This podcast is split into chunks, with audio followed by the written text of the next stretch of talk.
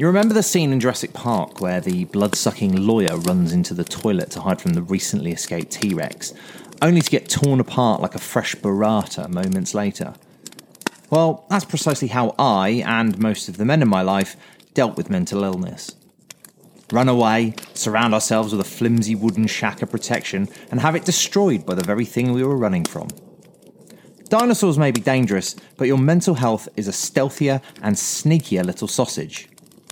Trust me, remaining very still is quite honestly the shittest option for dealing with it. And I learnt that the hard way. Campfire was created so that men everywhere no longer have to suffer in silence, and we can feel confident to reach out when we're feeling like we're getting relentlessly fucked by that little thing called life. The recipe is simple big, bold, ballsy conversations with brave, brilliant bros. Vulnerable as fuck, with no apology or awkwardness. Campfire is about tapping into what really makes us tick. So, strap in, sit back, and get ready for some chats that aim to redefine what it means to be a man in 2021. Let's get it! Again.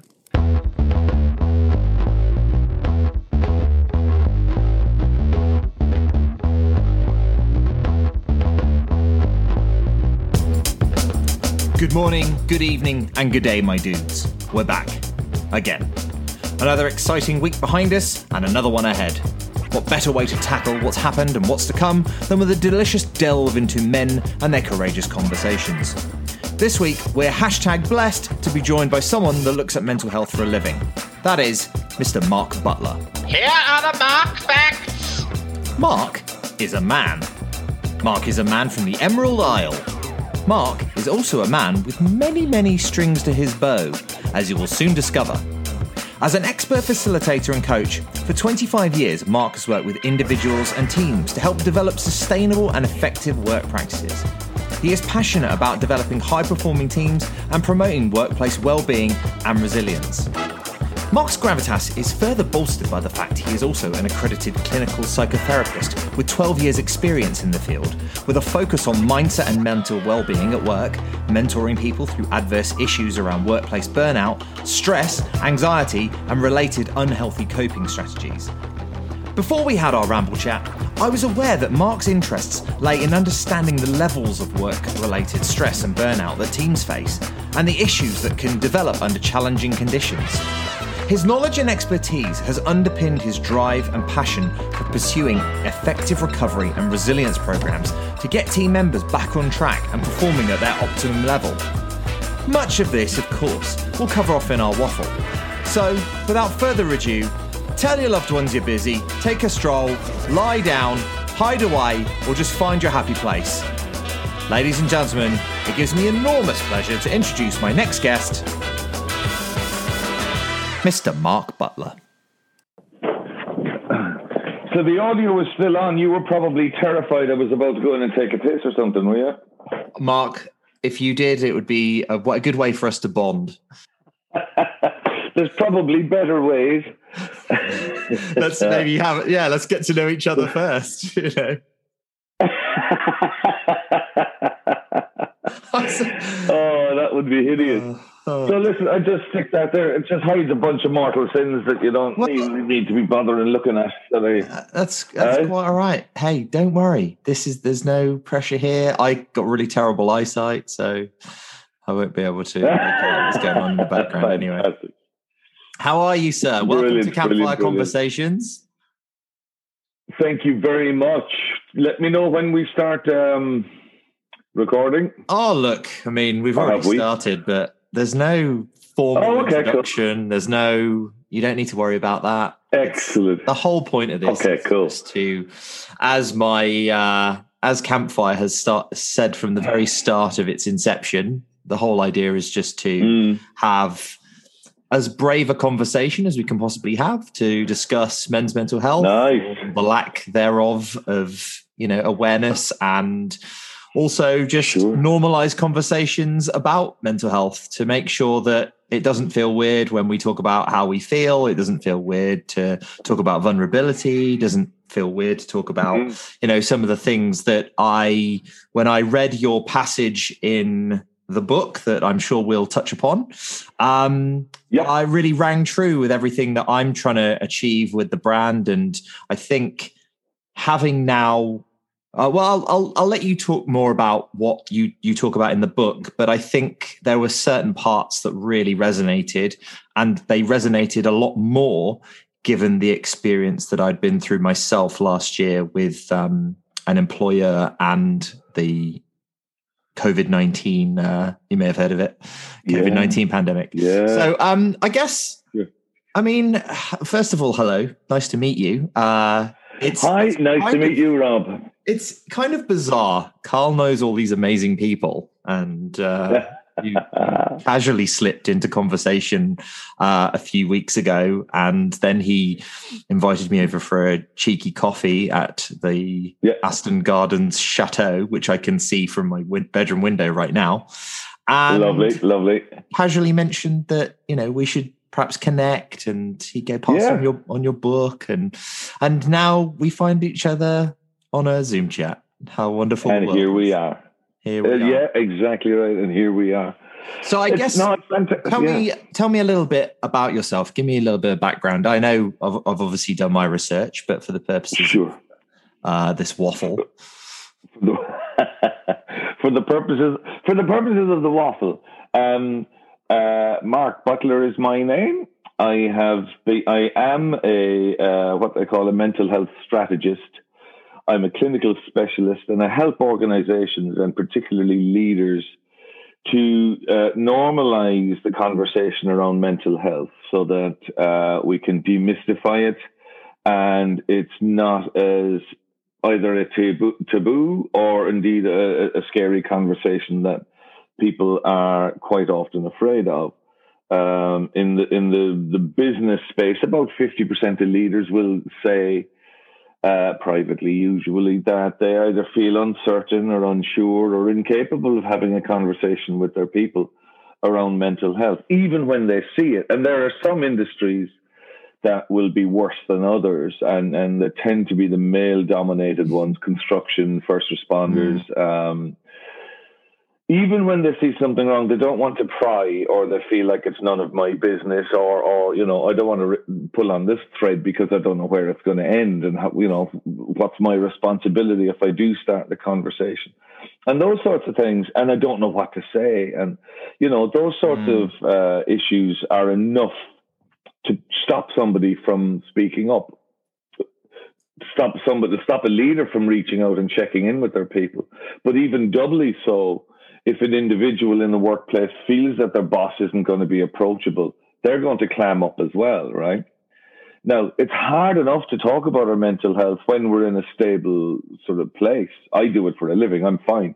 Um, but a lot of people are slow to speak about it. Now, so when you can imagine when you're actually in a heightened or distressed state, it makes it even harder again because it makes us vulnerable. You know, and and what we're doing is is we're declaring to our tribe or our pack that I'm not at my best, and um, that we run the risk then of being sort of spurned in some way by our pack or kicked out of the nest or abandoned or rejected or whatever kind of language you want to put around it, but but be made to feel less than and, and not part of the team. And that's a survival instinct for us. So of course we're going to uh, we're going to resist ever sort of putting ourselves in that position unless we absolutely sure that we're going to be safe. And you know, feeling safe around other people is, is I think, the primary I think uh, a guy called Basil uh, Bessel van der Kolk, who is an expert in in trauma and and how it lives in the body, wrote a great book called The Body Keeps the Score, uh, which is a fabulous book if anybody's feeling traumatized because it drills down into you know we can't outthink or outsmart this. It's in the body. You know, if you have a panic attack and you're trembling and you're sweating and you don't know what's triggered you, that's a body that's a bodily response yeah well it's a fight or flight response but but um, his line is uh, that feeling safe around others is probably the primary uh, facet to be to think about when we're talking about mental health and Uh, you know, the media has has not done any favors to the mental health uh, space. Uh, when we talk about uh, when they talk about people with substance use issues, as an example, uh, that's the space I work in a lot of the time. And people with a substance abuse issue, to me, it's not about the substance. It's not the alcohol that's the problem. It's the trauma. It's what the alcohol is doing for somebody to um, help them to cope. And then they sort of lose sort of track of it, if you like, and lose control over it. But but it, it starts and ends with the trauma that somebody is trying to cope with. And we all have it, you know. Um, so yeah, does that is that's a really roundabout way of answering your question, is it? Or did I even answer it? Well, there was a lot. There was a lot that you said. Um, yeah. I guess. I guess what I'd be interested to know is how. What brought you to the point of of uh, if you can talk a bit, little bit about my sort of introduction to you and the uh, yeah. the book that I have right in front of me. Uh, what the hell do what we? What the hell do we do now? Yeah, Enterprise Guide to COVID nineteen and beyond. Because I think to to give this some context, I think that it's it's obviously a really timely and pertinent book. And last year was the first time that people, for a long, long time, actually gave real consideration and real focus to mental health. And it was forced upon them. Now, in the same way that when I injured my back, it was forced mm. upon me to be more reflective, to be more, and, and to completely overhaul the way in which I behaved and I interacted with people. And, you know, I talk to my psychologist about this a lot. Like I see sort of the last two years as a bit of a, almost like uh, an Uno reset card, you know, like it's like I played that card yeah. and it actually gave me so much more clarity on the, the things I valued, the, the type of person that I wanted mm. to be. And I think that in a, in a really weird way, I went through that a year early and then right. 19 happened, and I was equipped to deal with everything that was going on because I had spent a year basically self isolating, being on my own, trapped by my own thoughts. So when it came to, oh, you know, we need to do something that's for other people, I was like, yeah, cool. I can do that. No problem. Yeah, right. right okay. Talk to me about how you came to the project. Tell me a little bit about, and there's, there's, there's, there's sort of, there's some themes that I wouldn't mind you just elaborating on just for people listening. Um, sure. These ideas of support, stigma, and, or at least this is what I took away from it, strategy. Right. Okay. Um, I suppose where I started heading off there a few minutes ago was talking around the stigma that people feel as a result of uh, mental health issues that they experience. Um, and mental health as an issue was in the conversation uh, in the business world, which is where I've spent most of my time now. Um, the, the, conversation had begun, but in, in, in many cases, it was just ticking boxes to ensure that we were seen to be doing the right thing. Um, and it wasn't given the sort of level of credence that it should have been receiving until COVID hit. And um, then, then we did realize, hang on, people are stuck. They're isolating, just like you were.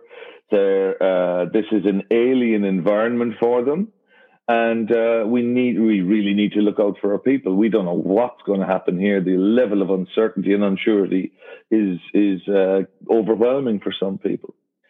And um, I came from a place uh, where I I've been the ambulance at the bottom of the cliff, if if I was if I could use that analogy. And actually, that that phrase uh, I didn't know at the time when I started saying it, but that, that phrase comes from a, a poem from 1895 by a guy called John Maynes. And he says, Better uh, a fence round the top of the cliff than an ambulance down in the valley. Which is a, a, great line, and and because that's where I felt I was. I was I was in a place where I was reacting to people who were already overwhelmed, and I thought, how mm. can we get in front of this? And and uh, as long as people feel stigmatized and feel like they're you know they're strange or they're weird or they're less than or they're failing in some way or they're not a team player people will be slow to reach out and seek help because they're just unsure if they'll be received or not. And so my journey has been around uh, supporting people to feel safe to lean in and ask for help if they need it.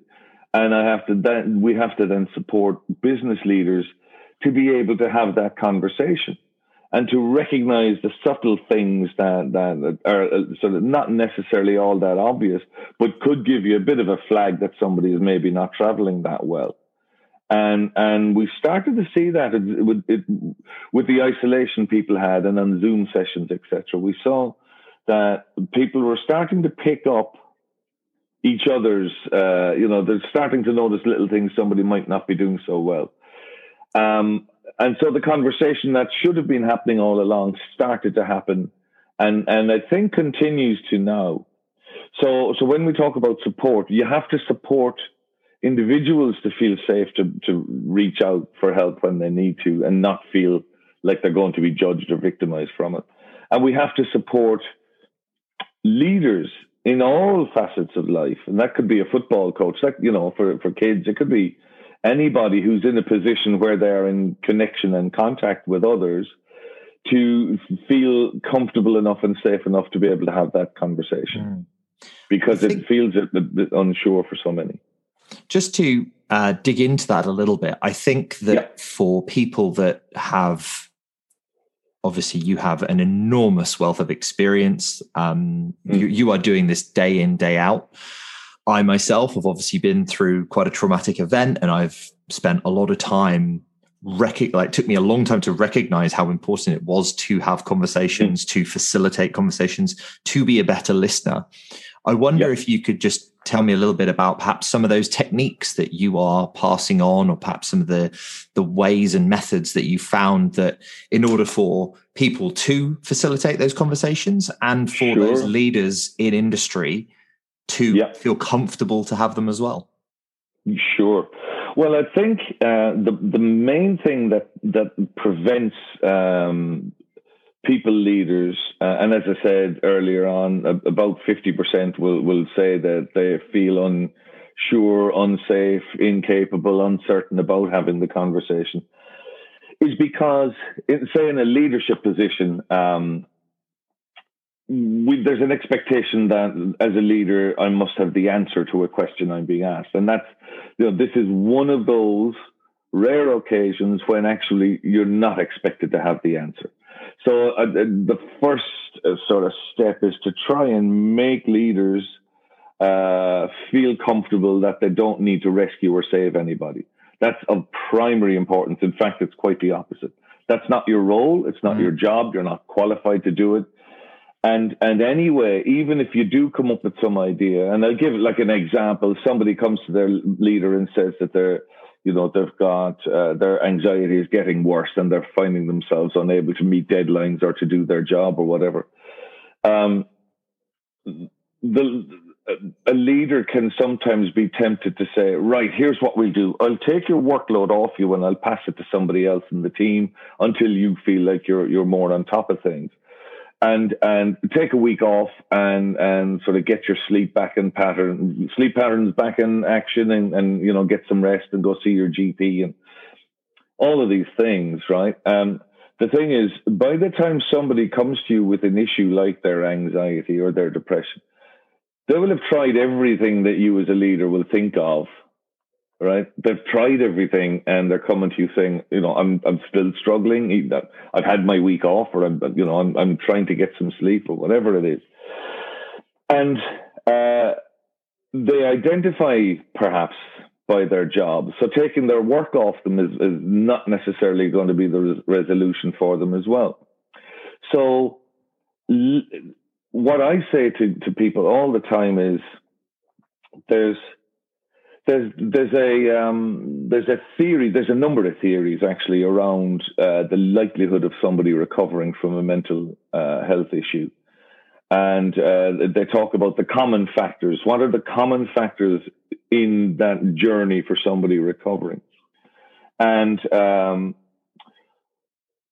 this is easier to see visually if you were looking at a pie chart, but if you can imagine one in your head, and we'll say, now slice off 40% of that pie chart. And the likelihood or efficacy of somebody uh, recovering from an issue. 40% of the likelihood is based on the support that they get around them. So from the community, whatever their community is, their workplace, their friends, family, um, people, the people that are closest to them, if they're getting a level of support from them, um, which would be non-judgmental, you'd like to think, um, that they're 40% of the way there to getting better.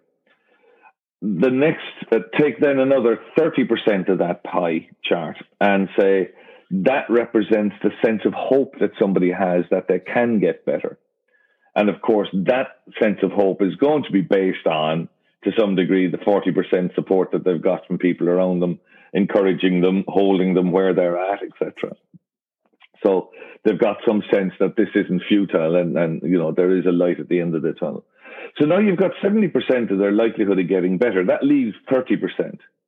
And and that final 30% you can cut in two and say 15% of the likelihood of recovery is based on the therapeutic relationship that they develop with their GP or their psychologist or psychiatrist or social worker or whoever it is. And, and that person has an influence on their sense of hope. So you can see these aren't defined lines, they, they sort of bleed into each other. But, and the final 15% just comes down to around their uh, treatment modality, whether it's on medication and talk therapy or it's, you know, whatever sort of combination of treatments they get. But to go back up to that 40% and 30% in, in their sense of hope and community support, a leader of, of any shape or form um, can have a really solid influence on 70% of the likelihood of somebody getting better before we've even introduced any kind of recovery or treatment or therapy or clinician or anything like that. So you can see um, a, a, business leader uh, working with a team and somebody there is struggling, that business leader, he or she, can have a huge influence on the likelihood of this person recovering. And they're not actually saving anyone, they're not rescuing anyone. So now we get to, well, what did they say and how did they say it? And quite simply, we ask, what can we do to help? Because at the end of the day, we need to empower this person in their own recovery right? But they need to have some say in what's happening. Otherwise, they'll just collapse into it and, and they won't have that 40% sense of support or indeed the sense of hope. So we encourage people to uh, take part in their own recovery. Um, we support them as best we can and facilitate it where we can as far as the business allows. And that's important because we can't just you know drop everything at the end of the day. There's still a business to be run etc so these are the sorts of conversations that i will have when i'm training people. And then we get down into the conversation about how do you actually have the conversation with them? And uh, there's a very big difference between me saying rob I've, I've noticed in recent days that you, know, you, you you're not sort of joining the rest of us for coffee in morning tea, or or I'm a little concerned because you've gone. I've noticed that you're very quiet in meetings, and I just wanted to check in: is everything okay? Um, or how are you doing?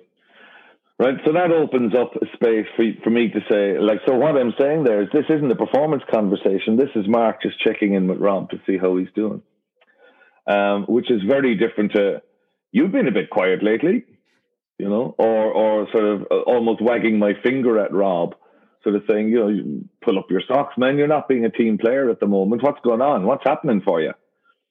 You're going to go on the defensive, aren't you, Rob? yeah. Well, I'm sat here nodding and smiling, Mark, because it it it rings a bell, does it? True, yes, very, very, very yeah, isn't it awful? Yeah, yeah and you know businesses do um, they've done look I, I i live in a world where i think every hr and people and culture um, leader and manager is doing everything in their power to support their people as best they can. But when you've got the business uh, leaders unsure about what to say and do their their sort of go-to position is oh go see hr about that or ring our employee assistance program. Or we might have a mental health first aid person in the business and go and see them. But all of these responses and reactions are after the issue has already occurred. And somebody's kind of come to the end of the line. They don't know where else to turn or what else to do. So they start uh, reaching out, looking for some help. Yeah. Um, we just got to get better at getting in beforehand. And it's not HR's job anyway to rescue somebody like that or to jump in, but people seem to think it is. It, it never was.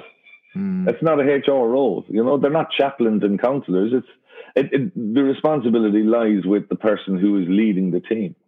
It, at least in the first instance. But then, you know, they're not they're not counselors, they're not chaplains, and they're not heroes and rescuers either.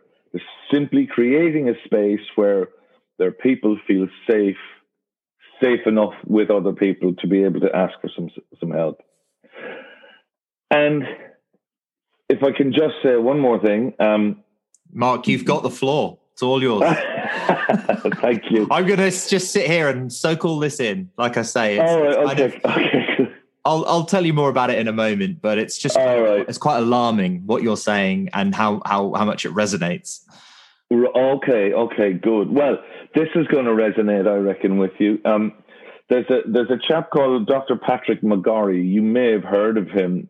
He was Australian of the Year about five or six years ago, I think it was. Might even be longer now.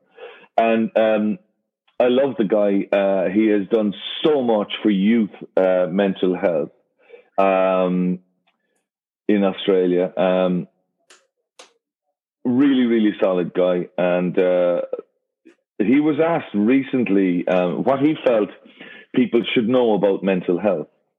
And I love this saying. He said, um, Well, what you should know is that it can and probably will happen to you and will definitely happen or already has to someone close to you. Now, when you think about that, it's right next to all of us.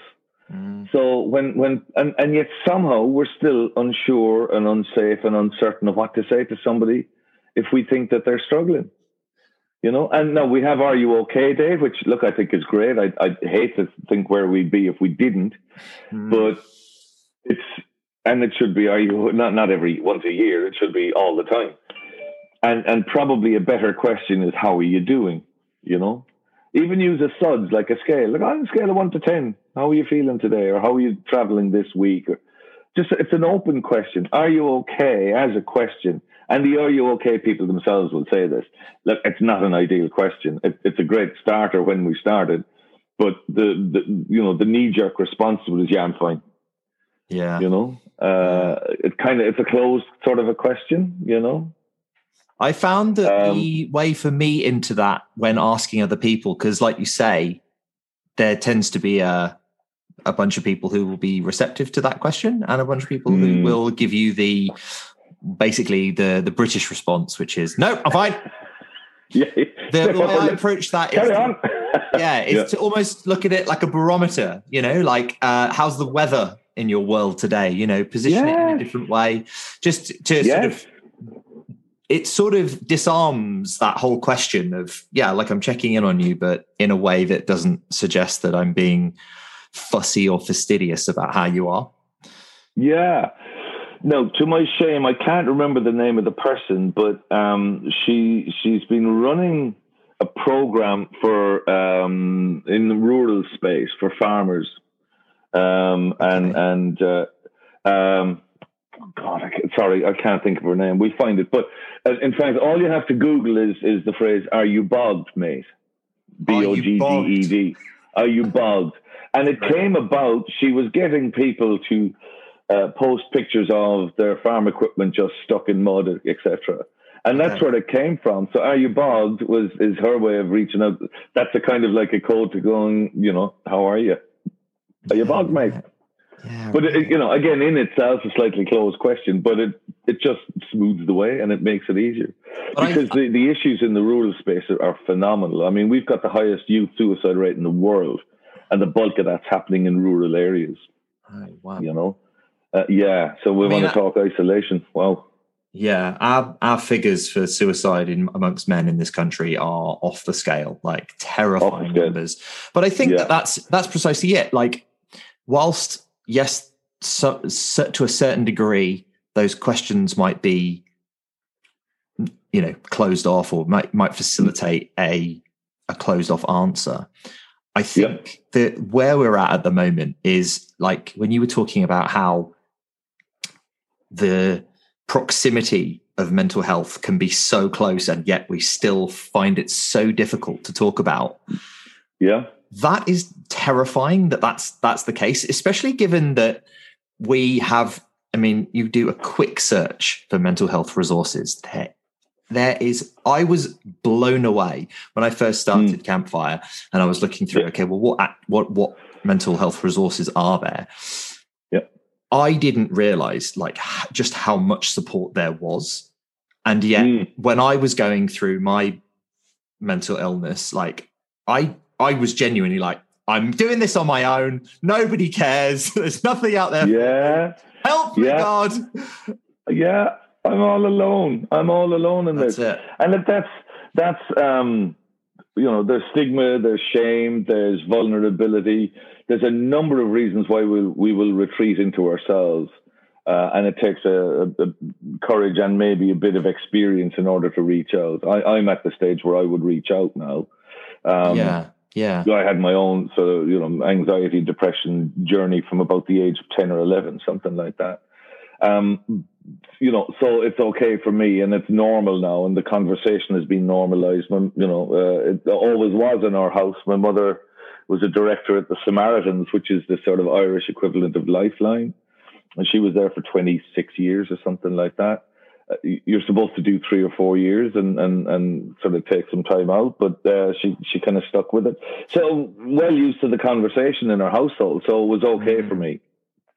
But I can see where, yeah, uh, some people could struggle very much in reaching out. But um, just to go back to that that sort of business environment again, I often say when I'm talking to people, groups of leaders, I say, in the workplace, one in four will experience or already are experiencing a mental health issue this year. Now, you can go to the so IT industries one in three, finance is one in three. Some of the some of the at risk um, organizations are, are one in three will will experience that.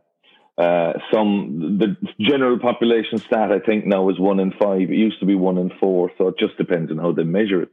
But I will say to people in that space, I say, okay, just look at the three people closest to you. Statistically, one of the four of you is struggling with a mental health issue right now. If the three of them look okay, well, then statistically, you're the one with the problem or the issue.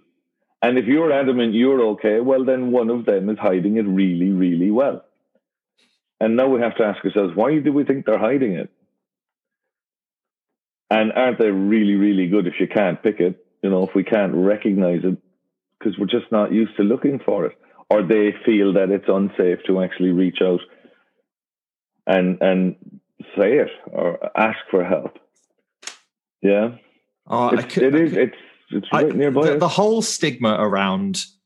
I mean, I was I hadn't watched it because I didn't want to get too swept up in the. It's a little bit culty now, but Brene Brown's been obviously uh, yeah. very popular over the last 18 months, two years.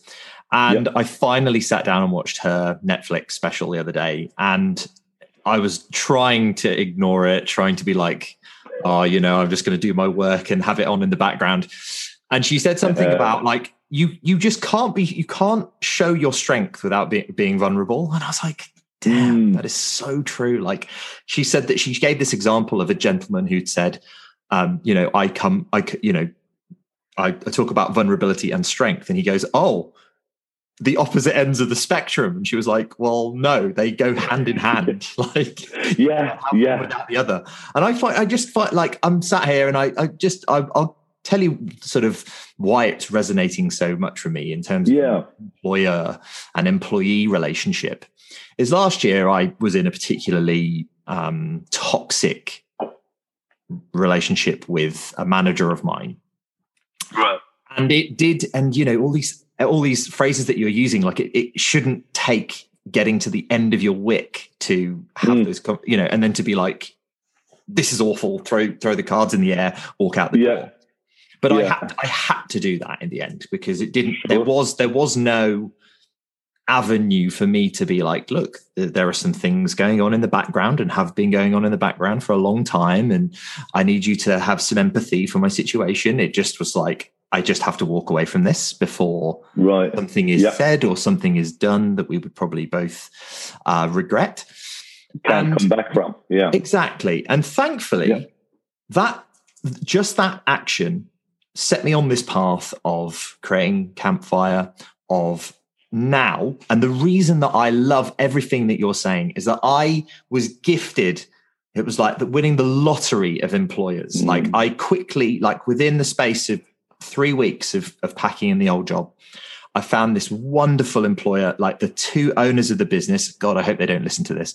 The two owners of the business are the most caring, empathetic, altruistic people I've ever met. Like, not only are they great humans, but they are they are brilliant businessmen. Like they are, and they are. I'm like a sponge for them both. They're like just like right. constantly absorbing. And what makes it so good is that I'd had all these experiences where it had been like, I you know, I, I, need that mentor. I need I need you to mentor me. And you know, like I might be in yeah. mid thirties, but that process of learning I really admire and I really appreciate. And I need you to understand that, yeah, like I've been through some shit recently, or yeah. you know, within the past eighteen months. It would be yeah. lovely if you understood that. That's what I didn't get from the old employer, but um, the, the two guys I work for now, they are just it's it's the dream scenario, you know. They Fantastic. fully understand where I'm at, and it would like. Yeah. I hope they do hear this. Well, Nathan, my boss, he yeah. is very well aware that I talk about him in such high regard when I go and see my therapist. Like I, I talk mm. about him openly because although he provides a very, you know, like a great working environment, he's very like in terms of our understanding and our relationship in the work environment we get each other and, and yeah. we produce great work but it's everything outside of that that he he gives you you know? Um and the, and the same with craig as well. Like i, I just have a, a closer working relationship with nathan. Sure. and yeah. the relationship that i've nurtured and developed with nathan outside of work as well provides so much value. It's it's untrue. And so that's why like i'm like i i know how bad it can be and and and that in order for people to you know, it's not everyone's going to luck out and have like just deeply caring bosses, but you do need to mm. have those conversations. And for, you know, I, I, guess to sort of anyone that is in that position of ownership of a business or is in a managerial yeah. position, take some leaves out of their book, you know, like that. Oh, I know it's difficult. And I wanted to ask you actually, yeah. What are your thoughts around? Because I went and did a a lot of what you've said really rang true because I went and did a mental health first aid course. Yeah. Like how important is that for employers and employees? I I think it uh, I think it's a wonderful thing to have. If you've got first aid people in your organization, and you should, yeah, you should have mental health first aid people in your organization. Um, and, and it's not an either or. I think it's an as well as.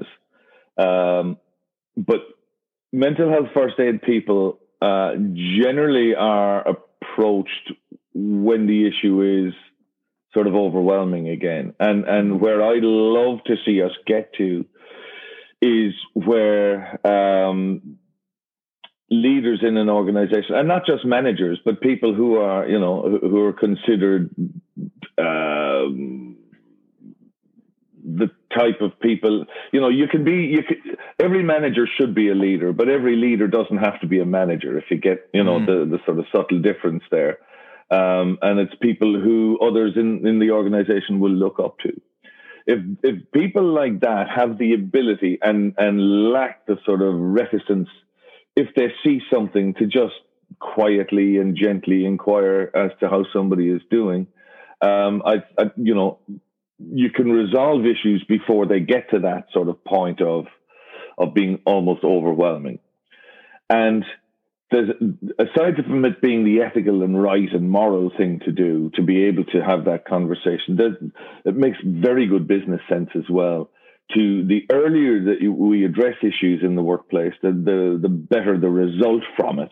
uh, the better recovery for the person, the better for the business. You know, reducing presenteeism, etc., and absenteeism. Like, uh, like everybody knows what absenteeism is, but a lot of people don't know about presenteeism. And essentially, what that is is people are turning up to work, but they're not really uh, giving their all. And in fact, healthy people will, will deliver three times the productivity of, of unhealthy people. So, um, and, and if they're hiding their issues, then they're not going to be as productive. And, and everything, any KPI that a, uh, a business or a leader is measured by, there's a direct line between the mental health of your team and that result. So we're talking productivity, profitability, revenue, um, uh, performance, uh, as I say, presenteeism, absenteeism, you name it. Everything gets affected by the effectiveness of your people. So the sooner that we can uh, address issues as we see them arising, and the sooner we understand them, the better result it's going to be for everybody. And and as we've spoken now as to how prevalent it is, it's a bit like it's a bit like people coming to work, and I, you know, I, I wear reading glasses. Can you imagine if I had to hide the, the fact that I have to wear reading glasses to read my computer because I didn't want anyone to know? Mm. And, but it's as prevalent as that, right? Mental health issues are as prevalent as people needing reading glasses. It's about the same. Um, but somehow one's okay and the other one isn't. Yeah. you, you know what I mean? It's remarkable. It's remarkable. Isn't it? Yeah, and and and that's the other thing. You, you talked about sort of on a scale or on a spectrum of how somebody was feeling, you know, um, and I mentioned it as well. Actually, when we when we think about our physical health, and and if you had sort of a spectrum from you know one to hundred, let's just call it that, right? A scale. We can pretty much pinpoint where on that scale our physical health is right? And and we can say, you know, I'm I'm 60 at the moment or something like that. Um, and it remains relatively static, but most of us are doing something to at least maintain where we are on that scale, mm. uh, if not improve it. Um, and the only t- and, and it remains relatively static unless you're putting in serious effort to improve it the only time it changes is if something acute happens. You know, you get a flu or you break a leg or catch COVID, God forbid. You you you you can sort of see where you are on that scale. But when we think about mental health, we tend to think of it as being either on or off. It's there or it's not. Mm. But in actual fact, it lives on a, a, an identical spectrum. Actually, it lives on the same spectrum, I think, as your physical health. But it fluctuates so wildly over the course even of a day for some people that to try and pinpoint where you're at on it, it is you know it's a, chasing your tail a little bit, but it is as prevalent, and we need to consider the two of them at the same time when we when we uh, think about our health. We need to think about our physical health, but we also need to think about where our mental health is, and and be able to gauge it and know what to do when we see it sort of dropping. Um, the Center of Disease Control and Prevention um, came out with a statistic recently, and they said at any given time, 17% of the population is at optimum optimal mental health. One in five is is really at optimal mental health, and nobody is at optimal health all the time. So when you when you when you think about so so that's where our mental health is at, and and we don't give it the same sort of credence as we do our physical health. Why not? We should be. It should be absolutely you know hand in glove, really. Do you think the tide is changing, Mark? Do you think that the past year yeah. has shown that we need to be putting more emphasis on mental health? Do you think that the announcement by the health minister was an important step forward? where do you think we're at? Because I think, whilst again, like I certainly feel like within certain circles of yep. my personal exposure to this, yeah, there's there's some you know there's the, like in terms of me being quite open and honest about my experiences and struggles has actually paved the way for people within my immediate circle of friends to be like, oh, well, I didn't realize you had that going on. Uh, we can yeah. have a chat about that. Yeah. Uh, look, I think it's shifting, and I think finally we're reaching a point where, uh, or we're heading towards a point where we can see the person as more than the issue. That's what I don't like diagnoses. I, I understand why they're necessary because we need to, you know, uh, deliver treatment programs and stuff. But, but Rob is much more than his depression. Mark is much more than his anxiety. Mm. But you know, and and somebody with a, a, a homeless person with a substance use issue is much more than just a homeless person with a drug habit. You know what I mean? There's a thousand other parts to each of us that that we lose um, when when it's a bit sort of abstract. But when when we're in a workplace or in a family or in a in a sort of a, some kind of a social gathering, and it's somebody we know that's struggling, the message kind of lands a little bit that oh wow okay but they're still able to function in some way or they need some help or, but they're more than the diagnosis or they're more than their condition and to, to reduce the sort of level of stigma uh, and i think so much of this belongs in the workplace because we spend so much time there and it's so it's such a figural part of our lives that one of the best uh, methods of combating that stigma and stereotyping and discrimination that people experience is what they call contact based uh, strategies. In other words, the leaders of the business talking about either their own struggles and issues with mental health or somebody really close to them, thereby delivering the message that it's perfectly normal. And if I can talk about it, so can you. And you know your your job isn't in jeopardy because you know you're struggling. That i mean a lot of people can be high functioning. Even even in with you know with serious depression they can be high functioning. It doesn't mean it will affect everybody's job. Sometimes some people need a bit of help to get over it for a while but but by and large the best way to combat it is to get it out there have a conversation talk about it um, let's not be afraid of it you know uh, the like the, the thought of, of suicide scares the bejesus out of most people. And it's really not that difficult a conversation to have. And sometimes you might be the only person who's ever actually asked somebody, you know, do you have a plan or have you thought about taking your own life? Two questions. They're the two questions that all anybody has to ask in order to start the conversation and make somebody feel safe enough to continue it. You know? It's crazy how that question has been completely demonized, isn't it? Like we're almost yeah. not allowed to ask it. For yeah, and why not? What? Uh, because that shows you care. Yeah, yeah. But the assumption is, if somebody is suicidal, just as an example, uh, well, they must already be in the healthcare system. They've got a GP or a psychiatrist, or they've got a mental health team, or they've plans, or whatever. Mm. But that, actually, that's not the case. About half a little over half, I think, of all uh, attempts or incomplete suicides never get reported on either side of the event. So that's that's a ton of silent suffering. Like you were saying, mm. you know, we've got one of the highest rates per capita in the world, um, and we do. Um, but for every uh, sort of attempt at a suicide, there's probably I don't know, 8, 10, 12 attempts you know, for every for every completed suicide, we'll say. And if, if half of those never get reported, that's a whole lot of suffering. Mm. You know, um, and and you were saying, uh, you know, so what what are we doing? What more can we do? Um, yes, the health minister announced that there's a big shake-up, and Victoria as well just announced there's a big shake-up in their sort of response to mental health. Uh, and I think there's a load we can do and a lot more we have to do.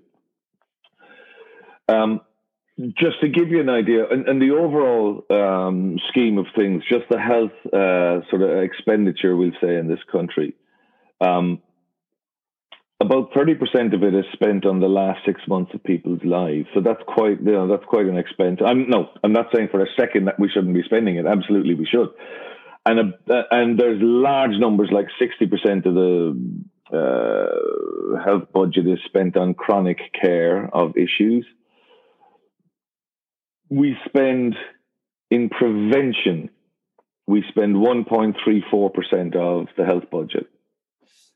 Not even one and a half percent. And that's about uh, the third to a half of comparable countries like the UK, Canada, um, uh, some European countries. Even the US, I think, spends more than we do, uh, which and and we know that if you spend a dollar in that space, you're saving nine dollars at the other end. So Yeah, you know, right. I'm not saying for a second we should be not spending the money. The money we're spending in chronic and, and acute health care and end of life care, it, we're spending it because it needs to be spent. It's not like you know we're not we're not splashing it around or treating people who don't need treatment. Of course, all of that needs to continue, but we need to start looking at prevention and early intervention if we're going to uh, sort of make inroads and and uh, try to resolve people's problems before they become overwhelming. Mm. Um, and, and you know, before you even start to then measure all of the other different sort of ancillary parts of of or even the economy around you know dealing with people's issues after they've become overwhelming, there's such a solid message to be made for for getting out in front, getting in front of these issues sooner rather than later. And it's the exact same for a business and for a community and for you know, as I said, any kind of a community leader to be able to have those conversations. Um, 1.34% is a very, very small amount. And of that health budget, about 2% is spent on mental health, which is Oh, nothing, Goodness right? Um, when you look at, if you look at, uh, and how they measure actually effectiveness of, of um, expenditure is, and, and uh, the issues, we, we measure uh, the burden of life, the burden of disease and how many life years it actually takes. So it's a, it's a formula. But, but the burden of disease, uh, if you look at mental health and include things like uh, substance use, which are directly related to it, it represents about 20% of the burden of disease in this country, yet we spend about 2% on the treatment of it. So we're, yes, we are spending money. We could probably spend it better um, in in the early stages, and thereby reducing some of the some of the need at the other end. You know, I'm not an economist, but but that's the, those sums don't stack up for me.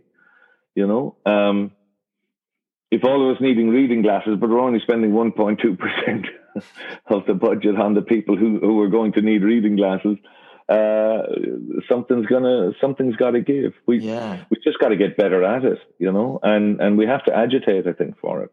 I think so. Yeah, that's it. That's it. It's. I think it's There's a fight, yeah, it's conversations Sorry. like this that will hopefully encourage that, and it's continuing to whether it be in our personal or professional lives to continue to make sure that they, they just become second nature conversations of this nature. You know, like yeah, yeah. I look, I, I think so. Yeah, uh, the more we talk about it, the easier it becomes, you know. Um, and and for anybody who's listening into this podcast, uh, nobody expects you to have the answers.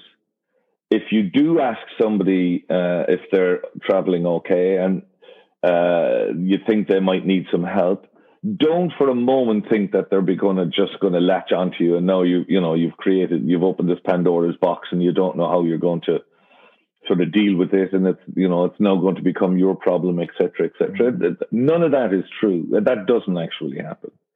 Um, but you can make somebody's life infinitely easier just by asking if they are if they are in need of some level of support. How can we help? What what you know what can i do?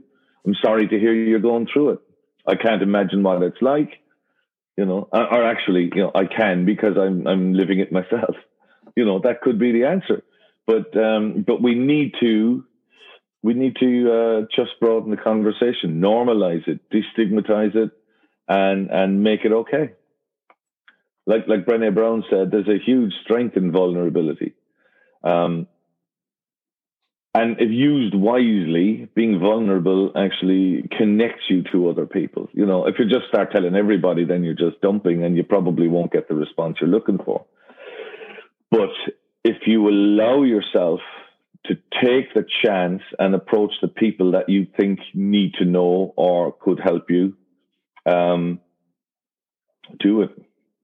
Yeah. I think this is the first time on the podcast that I've ever had to not frame up the question, my summary question of how do we facilitate courageous conversations. It's nice that it just naturally ebbed and flowed into that. It Like just, yeah, it just came to us, didn't it? Yeah, it was great. It was great. I love it. Yeah, it's usually how I wrap things up, but uh, we Right. got there in the end. Um, I wonder before we before we do say uh, sayonara, you did mention mm. you know like your your struggles when you were younger. Yeah, and I wonder if how much of of that played a part in the career path that you took, and oh, massive. Do do do those struggles still crop up now? And what are your techniques for dealing with them, mm. or are they much the yeah. same, much of what we talked about? Um, for me, um, I used to uh, have. So it started kind of at the age of uh, ten or eleven, something like that. Um, I was quite sick as a young kid, and and kind of lived in fear of dying and stuff like that. And nobody could tell me I wasn't going to. I was in the hospital for extended periods, etc. Um, and it was actually diagnosed as depression because back then 11 year old kids didn't have anxiety. That was kind of, you know, that was a housewife's issue. You know what I mean? Um, and, and nobody would have assumed even for me, and, and there was no kind of medications or anything at that time. But, um, so I, I kind of largely just got through it myself, really, just kind of rode the, the, the wave. Um, and then about every decade or so, uh, uh, a, a, serious enough issue that would require medication and some therapy would, would raise its head.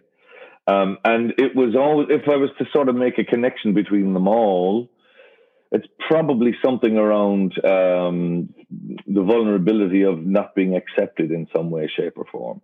Right, and we all need to belong, right? That's that's mm. it's a fundamental issue. If we don't, and like it's it's it's instinctive in us. If we don't form part of a tribe or a collective in some way, then you're you're out on your own, and your chances of survival are minimalized, right? Um, so so we all have that fear of of not fitting in, not belonging, not connecting in some way, shape, or form. Which is why you know the, this idea of loneliness in in our society terrifies me because I think it's it's hugely prevalent and way more than it has been before. But but for me, so so my journey was was around that, and because I was diagnosed with depression when I was uh, much younger, that was kind of they said, "Oh, you're depressed again. So here's take these tablets and mm-hmm. and you know go talk to a psychologist."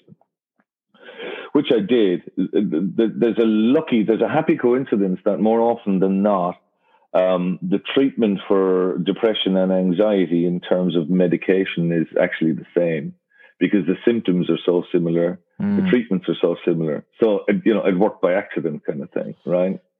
Um, but but knowing what I know now, I realized that what I was struggling with was anxiety, was crippling anxiety and OCD issues and ruminating issues. Um, and and if you have anxiety like that for, for long enough, you will develop. If you, if it's not dealt with, you will develop a secondary condition. There's no doubt.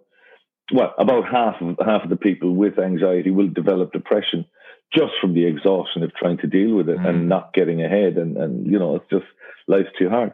And people with, with depression, you will quite often develop a secondary condition, whether it's anxiety or it's substance use, or just as a way to cope. Um, uh, so so anyway, that's what was going on for me, and um, uh, now I I know what to look for. It, it mm. was what prompted me to to explore uh, studying it, and and I kind of followed my nose then, and ended up with a couple of masters and a, and a bunch of other sort of qualifications. Uh, with no real, there was no sort of career plan or anything like that. It was just ultimately fascinating, and I was volunteering in society and supporting people in that way for years before it became my career. Um, again, as I say, you know, tired of being the ambulance at the bottom of the cliff and needed to get yeah, up to yeah. the top to stop it happening. That's that's been my motivator. But but in terms of how do I prevent it now? Look, I'm I'm much better able to spot it when I think it's coming. Uh, I have a hugely supportive partner. Uh, Mary is really good. Uh, if I did need to sort of sit and talk things through, or just say, "I'm having a shit day. This is a tough one." Mm. Um, and then, um, besides that, I think you know we all have an idea of what we need to do in terms of our well-being: sleep, diet, exercise, well-being, mindset. You know what I mean? If, and and and I do keep an eye on those. Uh, sometimes I don't. but um, but you know when I'm when I when I'm feeling something coming up, I really do tend to switch into self care mode Yeah, and self compassion really mode. Yeah, Mm. self compassion mode. We have to be. We, you know, it's okay to be shit sometimes. This is shit. Life is shit. I'm feeling shit. You know, and I'm going to care for myself some way today. You know, I think Um, that and- once you once Yeah. you've been on that kind of experience and that roller coaster and knowing yeah, that w- whatever happens when you're down here and you're at the bottom of the the roller coaster, and Yeah. you're, you're, you know, you're just looking at the top, thinking, "Oh shit, that's a long way up. Never going to get there." yeah, You just like Yeah. if you've gone through it and know that you can come out the other side, it makes the process so much easier when it happens again. Like I find Yeah. myself doing that all the time. Like it's as tough as it is in the moment, having those self-coaching moments of just it, it is what it is, wait it out, you'll be okay. And and and just believing your, you know, believing your rhetoric. yeah. Or or reach out to somebody who understands, or reach out to somebody Mm. who cares. You know, um, I, I, I, and I think that's what's not. That's what what isn't happening enough. Mm. you know because like when you're in that place every day feels like a month i was terrified of going to sleep i couldn't i couldn't face going to sleep when i was at my worst so i used to just knock myself out with booze and pills and whatnot just you know what i mean Mm. um, because the idea of lying in bed and trying to get to sleep was so utterly terrifying um, yeah so every day feels like a month when you're in that space you know Yeah. and yeah. you know, I mean, uh, people who are struggling with suicide. There's, uh, I'm, I'm just mind. I don't want to take up all your uh, your day, but there was there was some brilliant uh, trial happened in Austin, Texas, just recently, where the the nine one one number, you know, you ring is it police, fire, or, or uh, paramedics you're looking for. They added mental health to it just to see. They wanted a trial. So is it police, fire, um, paramedics, or is it a mental health uh, person you want to speak to? And they found that people were saying, "Oh, yeah, mental health, please." Um, and so they get put through to somebody uh, in the mental health space who's like a triage person who could sort of talk to them and see where they're at. Kind of lifeline, if you like, right? yeah, and yeah. and recommend next move. And what they found as a result of that, that about 85% of the calls didn't need a police response, which is what would normally happen when Mm. you'd ring police, fire, ambulance. You know, oh, police, somebody's suicidal or they're having a psychotic episode. Police would arrive, and, and, and it doesn't always end well, as we know. Um, but they found they massively reduced the need for police presence when it came to that, and, and they were able to resolve, at least in some way, in the, in the short term, that person's issue. And I think um, I think the idea of a triple digit number here in Australia for for uh, Lifeline or similar services, because there's there's more than Lifeline that do that. There's some brilliant services there. But if you were to dial triple seven, we'll say, and get through to one of those, instead of you know, I'm at the end of the line and I'm really thinking of suicide. I bet I need to go up and look out, look up a one three hundred number or a thirteen hundred number, or Mm. try and remember a six or a ten digit number when I'm really at the, my lowest ebb. You know, I think we could. I think it would be a brilliant thing. I would love to see it happen here. I think that just the you know piggybacking on the back of an already recognized number is such an inspired idea. It's so easy. Yeah. It's just so simple. Yeah. You're like, why are we not doing it? Why? Yeah, why not? Can you imagine ringing triple O and getting, you know, police, fire, ambulance, or mental health?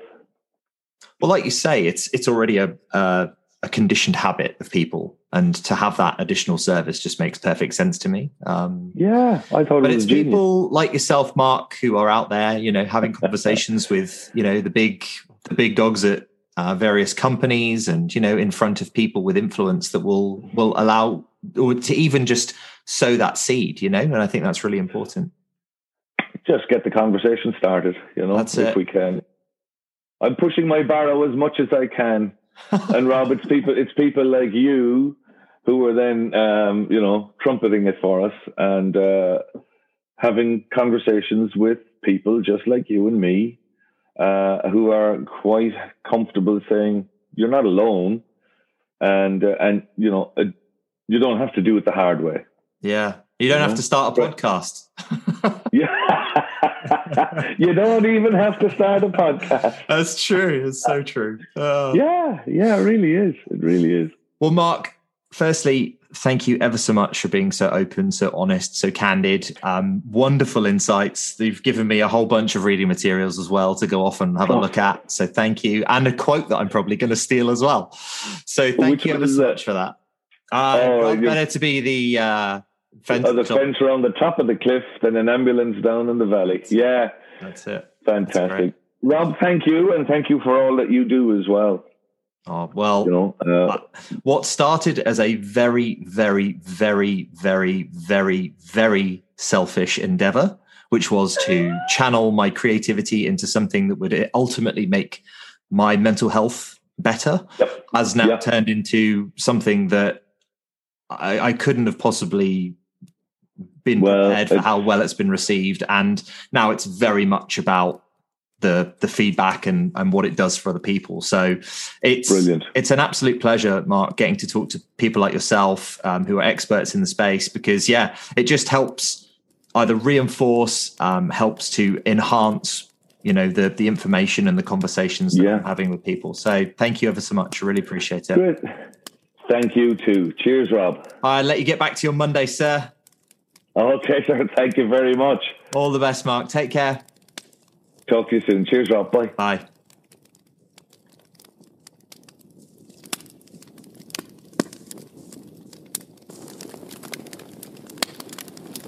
Break out the maracas, pull up a log, and bask in the warm embers of the campfire glow. That's it for another week. The weekly wrap, as always, starts with my enormous thanks to my guest. Your insights were truly wonderful, Mark, and I can't thank you enough for your time and wisdom. I like to have people on that are seasoned veterans in the mental health space. Sometimes it's easy for me to get lost in the narrative of courageous conversations, but talking to Mark also provided some bigger picture stimulus and fundamentally reminded me that we're not alone in this. We're all going through something, and what that looks like is a sliding scale. But through normalizing chats about mental health and dealing with it, the closer we can get to a much happier and healthier society. As is always the case, if you enjoyed this chat and would like to explore avenues of further support, please visit gocampfire.co forward slash support for lots of delicious links to help you achieve your very best mental health. Don't forget, you can show your love for what we're trying to do here at Campfire HQ by leaving a review on Apple Podcasts, following on Spotify, or joining the conversation on Instagram at GoCampfire. The more we hear from you, the more you share, the better we'll be able to get this content into the hands of men that need it most. Finally, if you'd like to connect with me, hit me up via Instagram at ASAPBobby or via the Campfire socials. Links, as always, are in the podcast description. Well, my friends, I've just seen the bat signal in the sky, so I'm off on my next super secret courageous caper. But until next time, happy and healthy, my dudes.